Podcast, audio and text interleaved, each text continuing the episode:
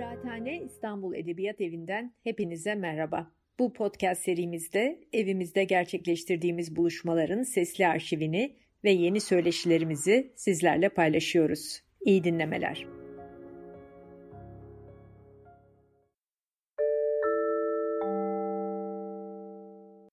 Kıraathane İstanbul Edebiyat Evi'nden hepinize merhaba. Ee, bugün Linda Bostrom Knosgård'la birlikteyiz ve bu İsveçli yazarla hem e, Türkçe'de yayınlanan ilk kitabı olan Helios Felaketi'ni hem de e, yayının hazırlıklarını yaptığımız yeni kitaplarını konuşacağız.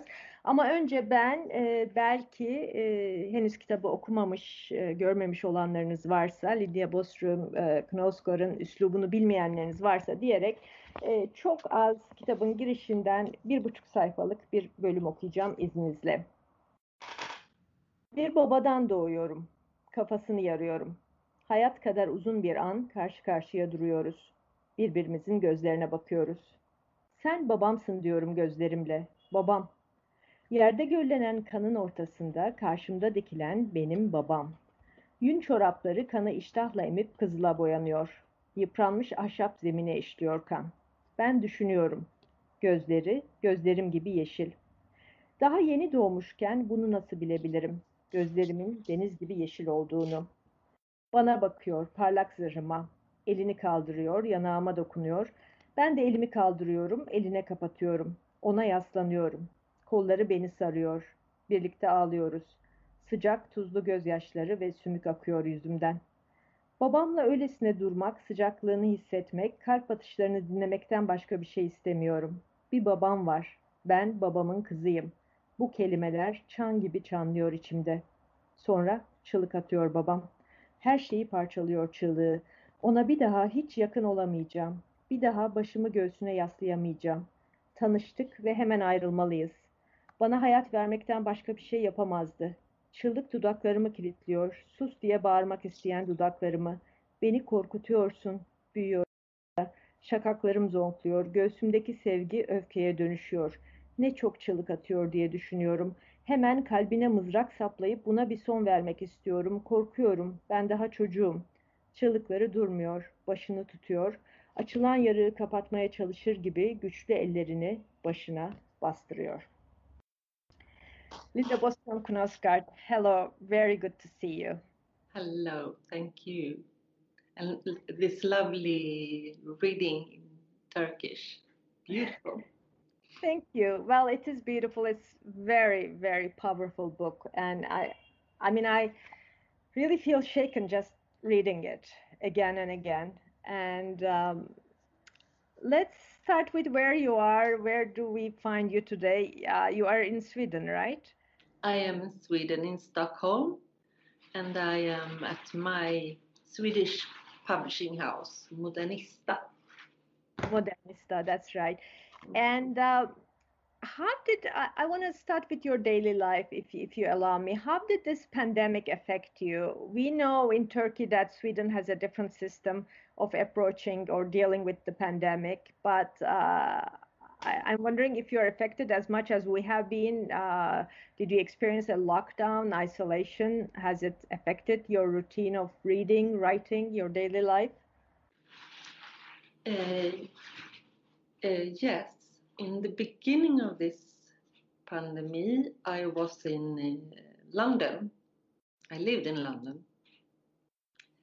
But I had to since I didn't have any proper insurance for health care, I had to go home to Stockholm when this pandemic started.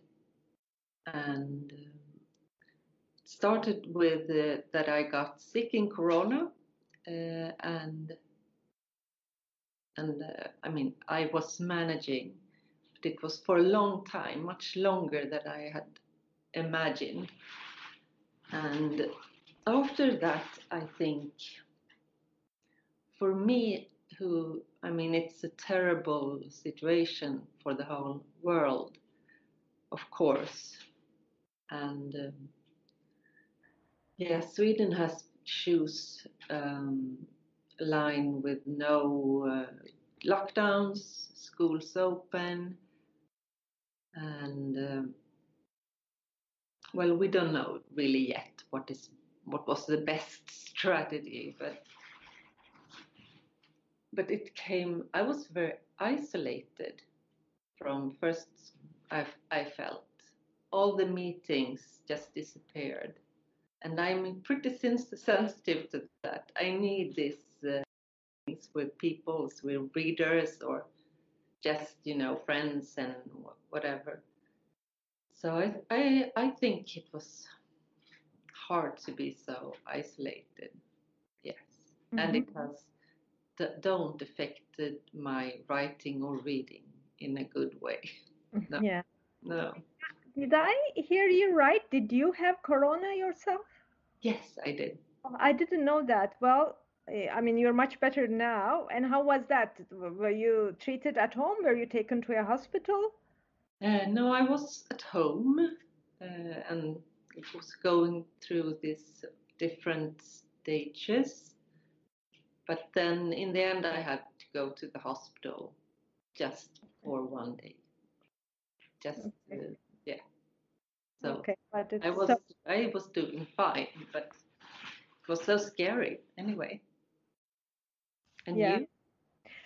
Well, personally, I didn't get sick, and we did um, in Istanbul we in our uh, literature house uh, the team uh, worked from home for many months but yeah. since june 1st mm-hmm. we are mm-hmm. coming to the office we are in the building and i'm also talking to you from my office uh, at istanbul yeah. literature house and um, I started with Helios Disaster because this book uh, we put out uh, a few months ago in the middle of the pandemic. And um, I must say, I'm a bit um, a bit overwhelmed right now, a bit shaken talking to you because to get ready for this interview, I reread this. And then I also read Welcome to America, which we mm-hmm. will be putting out in Turkish also, mm-hmm. and also started reading October Child, which oh. just came out in Sweden, and I had the, the, the privilege to have an English copy, which which I could read. Mm. And reading all of these three books over a couple of days it is really quite an experience and i always knew that because i of course read and worked on helios disaster before um, and we are very very proud to publish it in turkish but um, thank you. I'm so proud too. Thank you. Um, let's begin with helios disaster. The way it affects me it comes across like pure poetry. And I don't just say this from the point of view that it is, of course, lyrical, which it is, and poetic in style, but it is also, kind of hits you like poetry because of so the amount of things that it excludes. Uh, it it hides as much as it reveals. Yes. Why do you do that? Um, I must say I haven't uh, really planned it. Uh, everything starts when I sit down and I find the first sentences. Um, I think um, I know this landscape well. That is uh, with upper north in Sweden uh, and I have read a lot of Greek mythology as well. And I fell in love with this story about uh, Athena mm-hmm. as, a, as a young girl. So I think when what is it? everything sort of tumbles down in your experience and everything. So. Uh, yeah, but so when I started this, um, I have uh, found out that my style sort of is to leave out a lot and to tell a lot. And I think it's also poetic, but I also think it's a kind of realism into to this and this landscape where you don't talk a lot to each other. Everything is a little bit held short. Mhm. But this, um, I mean, she's born. Uh, the first sentences. She's born in a. But she doesn't know wh- who where she is. But she's born into a, on a in, in up up north in Sweden, and um, by a father like a Latina birth out of his head, and uh, and uh, and the father is a little bit special. In Sweden, they call it eljest when you're a little bit special, and um, and that is. I mean, I had to write it in a way so you believed in this. Do you do?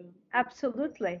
Yeah. I mean, for readers out there who haven't read it yet, at, in the little passage I also read, and as you say, there's this young girl at the age of 12, I think, being born at that age out of the head of a man, her Mm. father. Mm. She, and and the, the head is split like Zeus and, and like Athena. Um, and yes, it, it is very believable because what follows is not you know it's not a story of gods and goddesses it is a story very much in today's world in a small town in a small community in sweden Mm. and everything there is very real Mm. very real to us and we have the um, uh, we have the uh, inner conflict of a girl young girl trying to adapt to her new environment but also trying to figure out who she really is and who her father is and where where uh, that man is because she she loses her father at Mm. the very beginning Mm. so absolutely why i mean I, I will move on to your second book in a, or, or not second book but came after helios disaster in a, in a moment but why begin with mythology while telling a story which is about in a way about today and today's world? Yeah, I I think because uh, the mythology, it's uh, the problem is very clear for the gods in Greek, and you have to be sort of courageous and uh, use your your mind in a way to to cope to cope with them and to go side by side to them. And uh, but as i said before it's like everything you read have read in your life and it's uh, tumbling down. So i didn't plan to to write these sentences. They sort of came to me whole. And i didn't change any, anything in the beginning. As well it's like a revelation also i mean there's mythology and there's also religion an organized religion a, a religious community and Mm. their rules and their church life and and their um, routines and and and and such but although you're talking about mythology and religion these grand schemes it's not a book of grand gestures. No. It's very intimate. Mm. and this is i think also a defining characteristic of your work. It's the interiority of it. Mm. I would like to ask you also why do you choose to write uh, from the first person voice of a young girl? Because this is something you did in helios disaster and also moving on on welcome to america. Yes. I think I did it because I want the directness, and it felt I was sure that the readers would wouldn't think it was me, like in real as um, as a, as a person, I think they wouldn't know it was, and therefore I it felt uh, it suited me and the books quite good. I think to use this, um, you know, this first person that. I mean, they tell you never use this first sentence. Use the third, he or she, because that makes uh, you're freer in the story in a way. Uh, but but I, I, I felt like the first person it was kind of acute uh, everything the birth what happens next she comes to this social office when she is um, when a, family is going to come to, to, to bring her. So um, of course I could have chose another another a more of a, a teller that is more upside of her looking and I can write with a more distance. Mm-hmm. But I this was also my first novel I wrote. So uh, maybe I had to to to to to write it so powerful as I as I could. Mm-hmm. And um, I think this first perspective uh, works fine in this Helios disaster. Mm. It certainly does. And as you said, you certainly live out a lot. Yes. Uh, you must really be relying on the readers. You trust your readers to to make up what's missing or to, to fill in the blanks or to, to make connections. I do, I do, yes. yes. And this is also a bit like poetry. Yeah, yes. Yeah. Do you do you write poet poems? Because I, I, I read somewhere that you did write poetry, but do you continue writing poetry? Mm, the first book I published uh, when I was 26 was poetry. Mm-hmm. Yeah and I think I still have this poet, poetic um, language. And since so much is coming out whole when I write, I just sort of tries to to be, be fast enough to write everything down. Yeah. Yeah. Um, another another feature that that's so striking to me in your writing are the words themselves and your emphasis on words and language in in in several ways one is just i mean obviously words are vehicles that we use when we write but in in in the first novel helios disaster they almost become objects because yeah. anna enunciates and thinks about each word that she uses. She thinks about father and war and meaning and Sami and all yeah. of that. Yeah, because she can't talk when she she learns how to speak. Exactly. Quick, but still she meets those. She has those words describe her. Yeah, and it's the first and she remembers some words snow she remembers she remembers okay. And then she is mixing what she know about language in in in her own way. I mean it's maybe it's anna's um, inner logic with these words. She doesn't know all words even when i think the the book ends. Mm-hmm. Exactly. And then, of course, when when we think she is uh, speaking in languages, speaking in tongues, yeah, we soon find out that she's indeed speaking Greek. Yes, like, like a Greek goddess would, you know. Uh, yeah. So that but also, I mean, it's not only in Helios disaster. Again, in October Child, for example, um, this time, I know not October Child. Let's not move on that. But in Welcome to America, this mm-hmm. time, young girl there, another young girl at the age of 11, mm-hmm. she stops talking.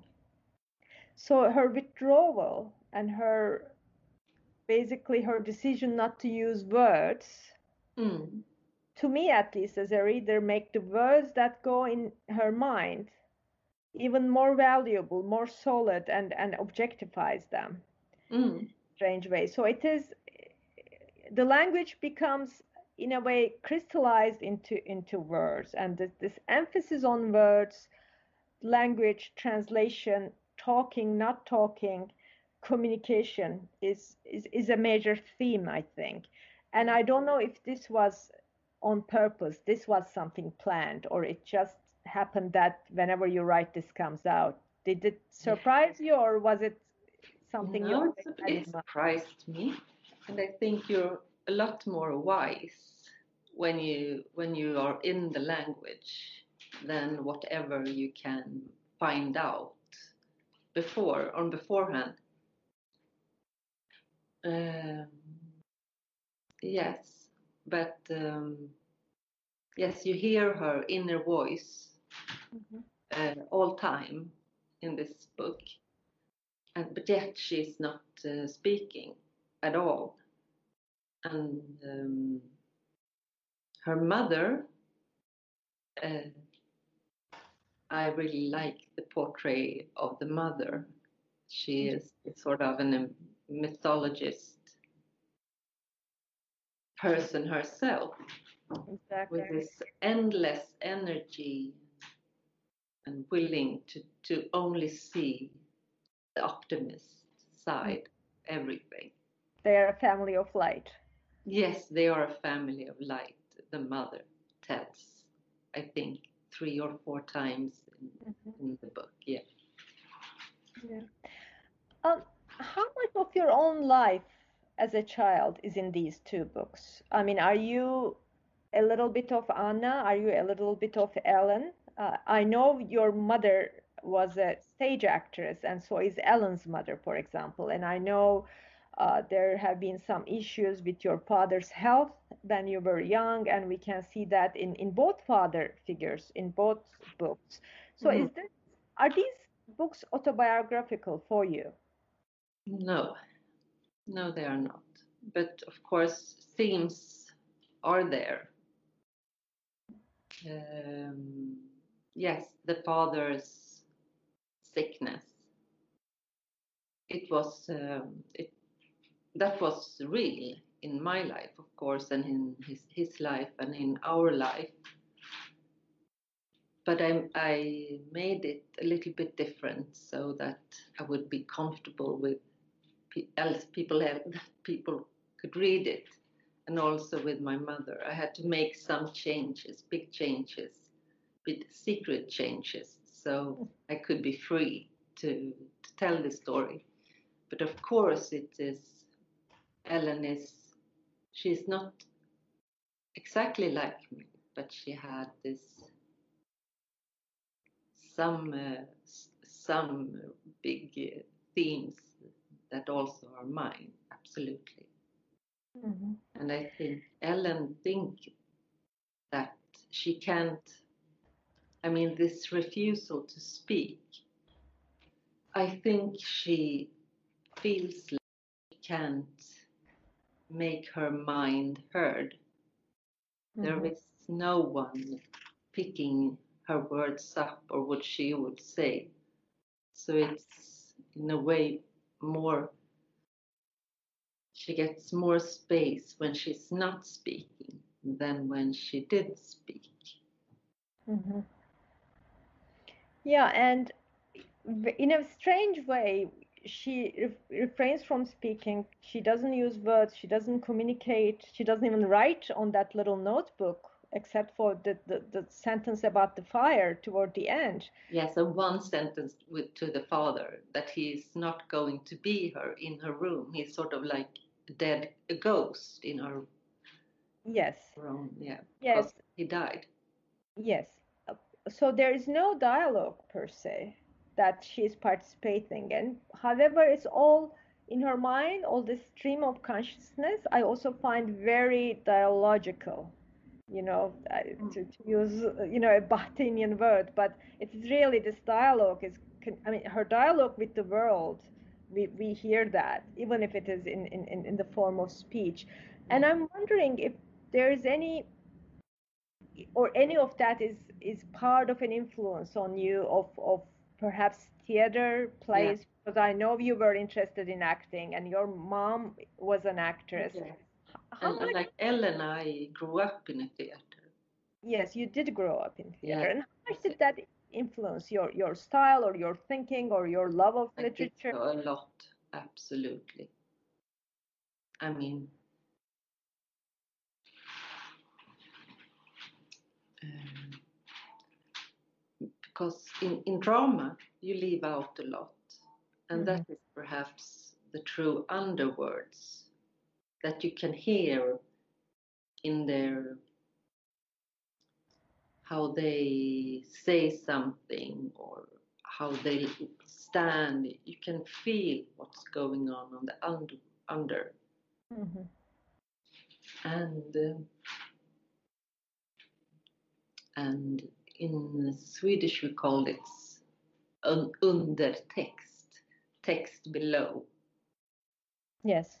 text Undertext. below the text. Yes. So I think I really, I mean—I spent so many, many hours. I I would say years, more than years, watching theater. Mhm.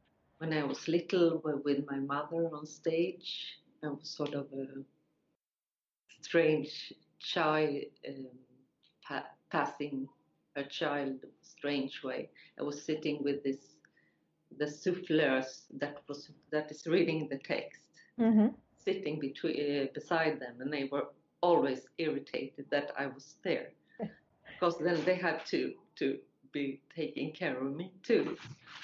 So, but I think the drama's way of writing, I think I just have it in me. Mhm. Yeah, and it's I'm so glad that you pointed that out uh, because I didn't I wasn't thinking in so many words, but it's exactly you are somehow transforming prose, novel writing as we know it, uh, by using poetry and drama Mm. implicitly. But Mm. it, it, it- this is a different kind of prose that you're writing, and I and I now I can see the I, I have seen the poetry in it, but now I can understand the drama in it, and then it's it's almost a different different animal, a different style in itself, uh, and that's why it's so so powerful. I also saw somewhere um, reading about you years ago when we first decided to publish your work in, in Turkish that you were compared, I'm not compared, but perhaps seen as someone influenced uh, by by the Swedish drama in general, but uh, like String, Strindberg uh, in, in in particular. Is that the case? Um, yes, I've heard that. I've heard that, and I remembered one of these interviews. Um, I mean, I love Strindberg, and Strindberg's plays, like A Dream Play or To Damascus. Mm-hmm. And I think they are extremely good and extremely funny and extremely precise. How he can, how he can, in some few scenes, uh, a show, the whole burden of being together in a in a marriage and yeah, I mean, I mean he, he he's a master of doing this and and and keep it um, and and I mean the gods the the god Indra Indra's daughter came come down to earth and she sort of see why are these people they are journeying and complaining why are they they complain so much that you can hear it from from the sky so she comes down on earth to find out and i think Strindberg, I think is is so funny and so brilliant. I think his prose is a little bit. You can, um, of course, it's extremely good, but you can also be a little bit bored after a while because it's so much of the same over and over and over again. But he is, I mean, he's wonderful and he's he's fun and he's furious and he's so much. And I've been, of course, I've been deeply inspired by his writing. Mm-hmm. Yes. And and also another comparison came across in a few places about you is Sylvia Plath, and that I find a little bit um, harder to understand. Yeah, uh, I, I, I agree because it, that's nothing I have said that I have been inspired of Sylvia Plath. Mm-hmm. But but of course, as a reader or critic, you are free to mm-hmm. free to. So I've um, I heard that quite a lot. But Sylvia Plath, I think she has a totally different sense of uh, a little bit lazy comedy sometimes in her novels, The mm-hmm. Bell Jar. Yeah. Um, I think she's, and she's also, of course, I've been inspired by her because I've read her, but I don't feel that I possess her language. I have, uh, I don't think I'm so much like her. I, one thing about your language, and I, I have to say this because we were also discussing it with friends here at the Literature House, the sparsity and as, as I say, the misleading sparsity of your work because it's not thin, you know, it's, it's few words, but it's not thin. There's a depth to it because of, of these, as you said, because of what's not said in drama, what's not said in poetry, somehow works in your in your books, in, in, in your prose. It's strikingly different um, in comparison to your ex-husband's work. And I don't want to go into his work, which which I separately admire, but mm. it, it is for me it was really and for for another colleague who I just had this discussion, it was for us almost almost incredible to see the contrast between yeah. the two styles. And uh, so I want to also ask you about that. Is that I mean, is there a personal reaction in that or or not? No, I wouldn't say. Maybe in um, October Child a little bit, but um, yeah, I mean, I'm not um, surprised because we are so extremely different. We have so extremely different writing temperament. Mm-hmm and he he's this coming, coming, coming more, exactly. more, more, more, more. It's it's fantastic. It's really good, but I I don't think I could write in that way. Mm-hmm. Actually, no, I don't think so. Yeah. yeah, and and you mentioned October Child. I again have to ask you: Is that autobiographical? Because it's an extremely interesting and also shocking story mm-hmm. and and we know that you have experienced some of the things that happened in the book yes absolutely so i would say it's a lot like me but i wouldn't go so far to say i mean i've had many of those experiences i would say maybe all of them but but i mean I had to to make things up because I had to make everything as it was, but also completely different because I couldn't write about these exact people. Mm-hmm. Like like this is how they were, because you know it's I ha- I had to you know hide and make up a lot and. Um, and also in the beginning there were I mean, I I, ha- I had to, you know, fictional, fictionalize a lot. Mm-hmm. Yeah, I can understand that. Yet, for for again, for those listeners, viewers out there who don't know the book, and it's a new book. Uh, it's about an author's uh, going under treatment, uh, and and and it's a radical kind of um, psychi- uh, psychological treatment, which includes shock therapy. Mm, and she is locked in in a psychiatric ward. Yes. Yeah. And so it's an internment. It's a story of internment. It's it's, Mhm. it's and so how much of that did really happen to you? Did you experience that also at that level? Yes, And and so a lot.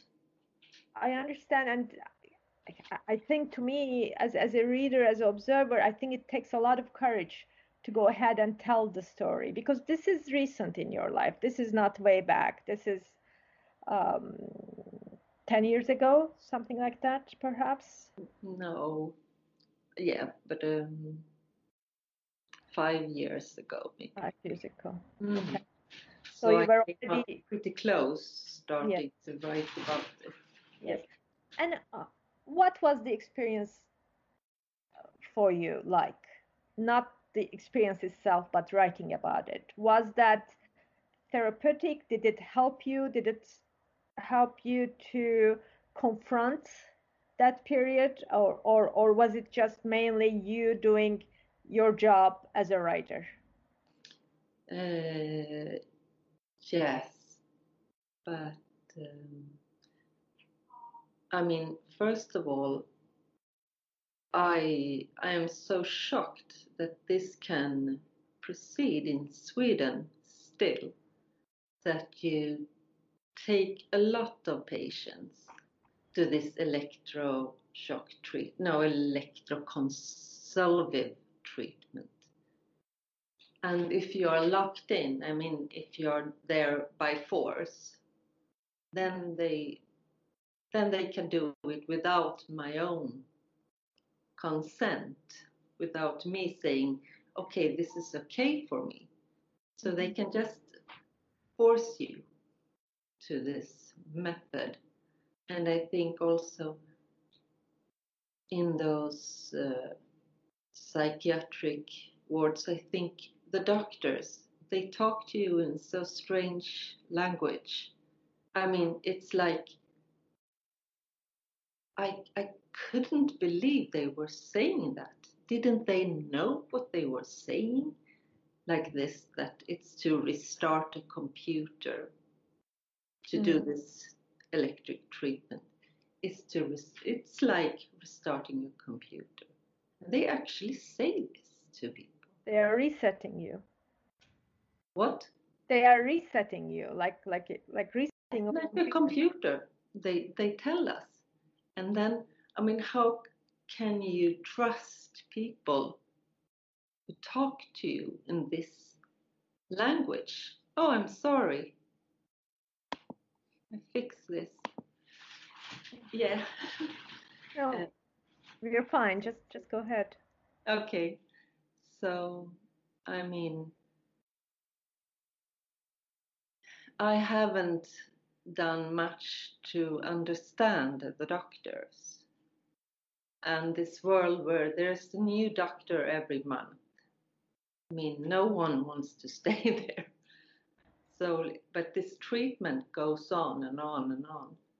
And recently, I read in um, the Swedish the Swedish radio's website that more or less 40 people in Sweden every year loses their memories completely. Mhm. And I think that is quite a high number. It it is very high. I mean, it is unthinkable to me. Uh, did you did you want to leave What?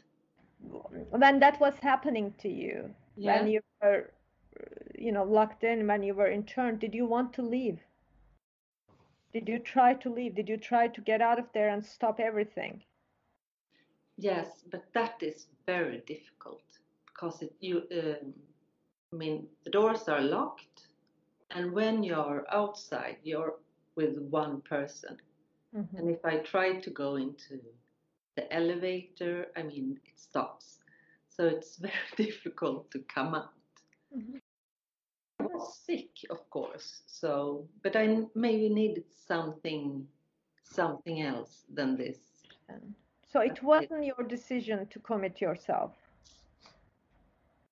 I never decided. Excuse me? I never decided that. Okay. Who who did decide that? The doctors. Okay. Okay. And So they, if I said that, no, I don't want to do this, never. They say you are going to do this. Mhm. And they were making sure of it that you actually were. Yeah. And um, because I'm reading it now, I, I, I can see that it's also in the book that you Mhm. were very scared of losing your memory Mm. Because is the biggest if, side if effect. yeah, you didn't know if you would wake up and be still able to write.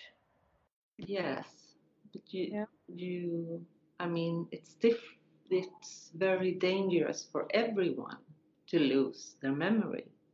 Of course, it's a horrible, horrible way that they sacrifice these people's memories. And what, what I don't understand what they can say to themselves to Yeah. to, to perform then to perform this. Yeah, that I, and, was, and uh, I and I know particularly for this reason, I think this this therapy is is is forbidden, is outlawed in many places in the world, and it's Yeah, it's I think it's still going on in Sweden. Um, do you are you also making a case against this this book? Does this book also have a function like that, or Yeah. is it or should we take it purely literary? Um, I mean, you can take it purely literary, but if you start to Google just this one sentence, then you can read enormously lot. So it's no question it, it, that it is like this, as it is in the book.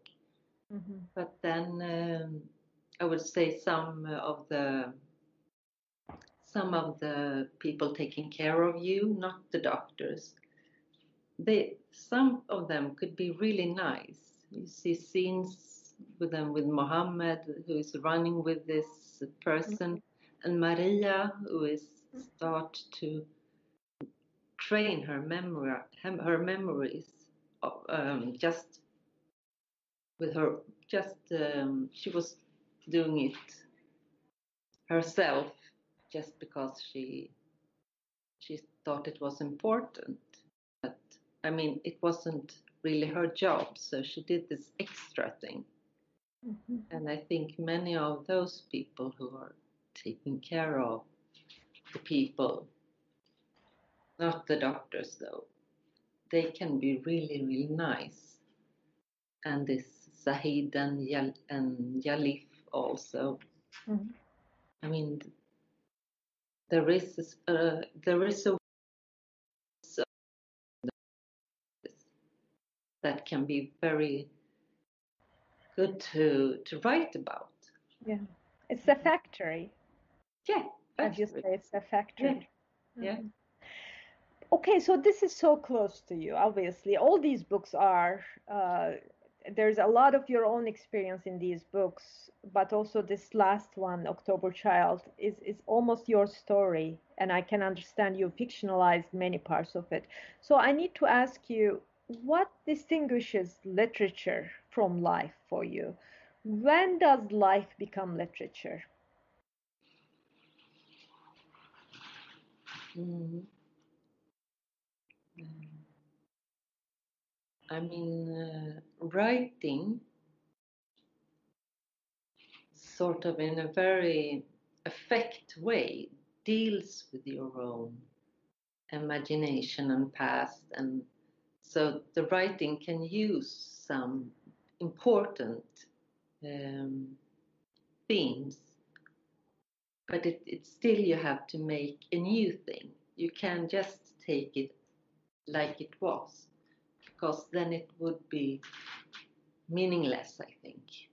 Mm. Mm-hmm. So there is a transformation there. There is. Okay.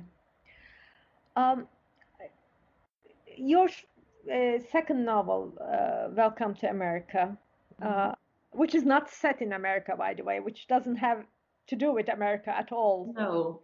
A scene it's titled from play. this play that the mother yes. is playing on the theater. Yes. Uh, Kafka's America. Franz yes. Kafka's America. Kafka's yeah. America.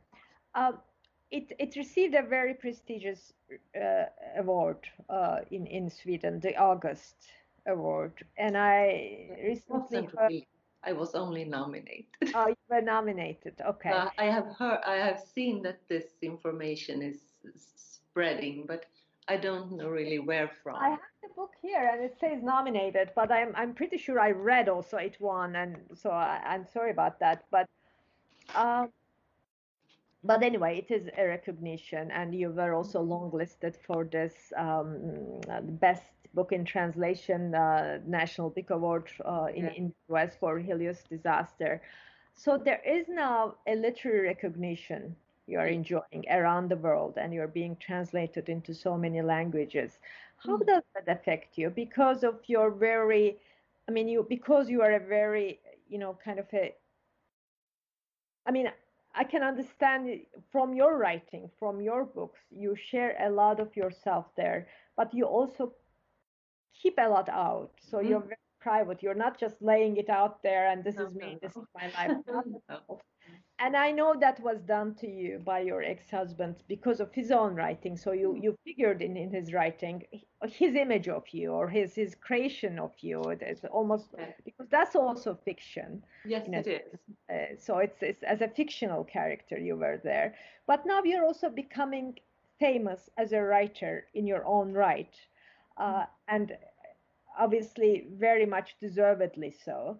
But how does it affect you? How does it affect your privacy? How does it affect your approach to literature? How do you protect yourself from being famous? Exactly. You protect yourself by almost never think about it.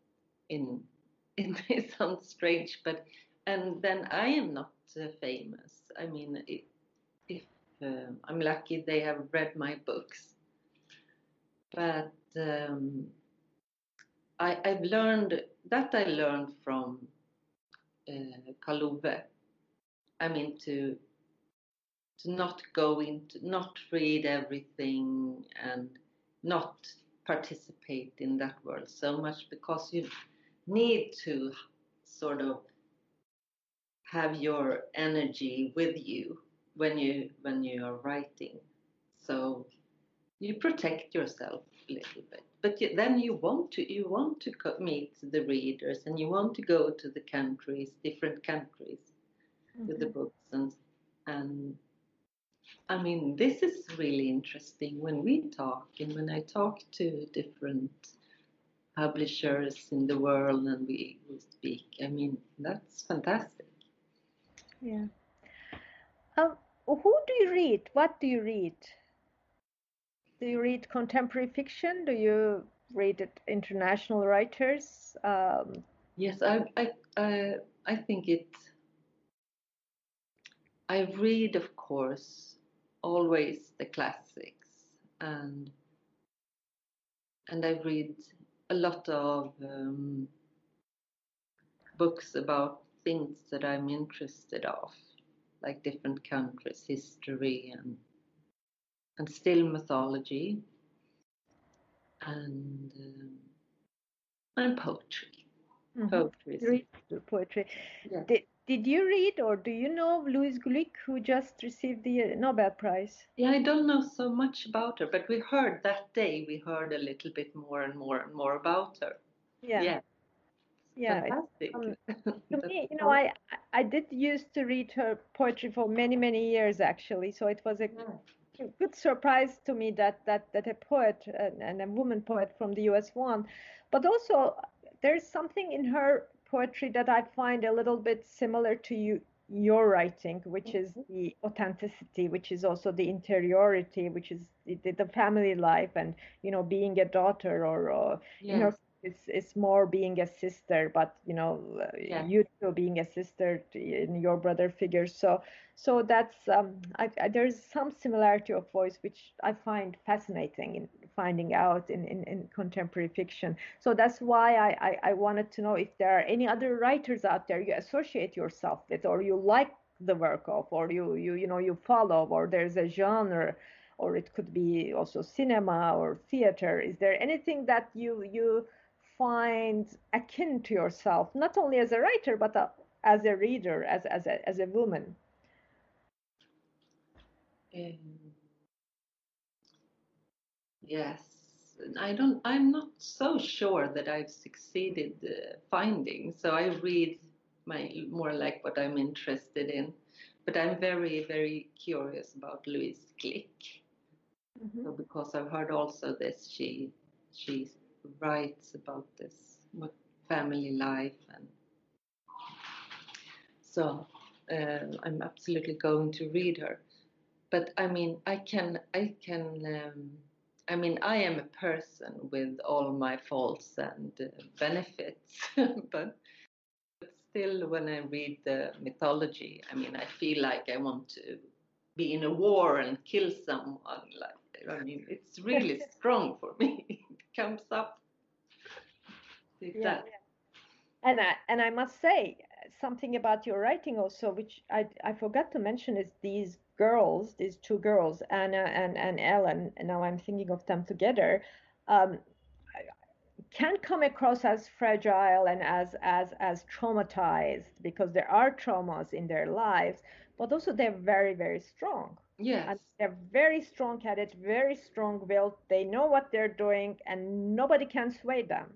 Exactly. Where where does that kind of strength come from? Ah, well, I think that comes from my will. Yeah. Yes, I think so. But it's also in the language for me to use. And but yeah. And these um, yeah, they're they're they're figures. I mean, I, I I need I really need those stories. Because they And- also you can you can really you can really find out so, uh, find out so much and many things uh, when you read mythology. I also like German folk tales and Norwegian folk tales and Swedish and Danish. It's like I have this little drawing to that. Mhm. Also, I mean, you're obviously this your writing is very, um, as I said, intimate. It's about uh, a few people, families, small communities. It's about this this uh, psychological institution. So it's this you have your little microcosmos that Mm. you look into. Um, but are you also interested in perhaps writing someday uh, a, a larger story in the sense that you know maybe more political, maybe dealing with the the so-called macro issues of the day? I don't know, racism, war, or you know Mm. whatever you know socioeconomic conditions and and class issues, or or will you do you think stay in this microcosm, which is family, a person's interior life, and and human relationship? I mean, I don't know actually because I haven't really started writing on something that I think will lead me to my next book. So, but of course I would do that. But then I have to that I have to read a lot before I write.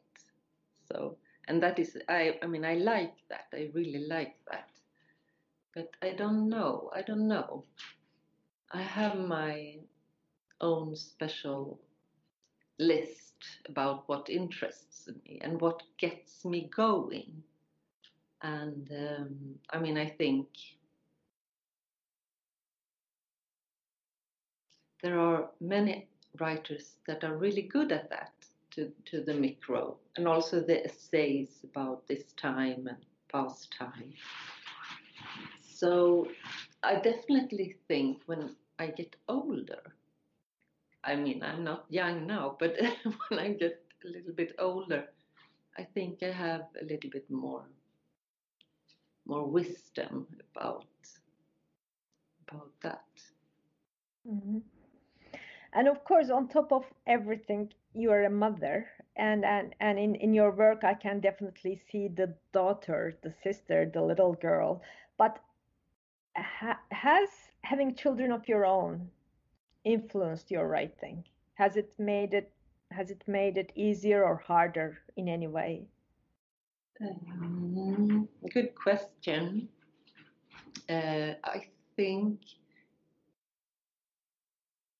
it um, has made me. I mean the. I mean, for instance, in the October Child, the children are very. They're there. there in the book. Yeah. With different names. Of course. What? You have four children, is that yes, right? I have four children. Okay, like in the book, yeah. Mm. Yes. And um, I mean, I I have still to I mean really go into that world and write about that world.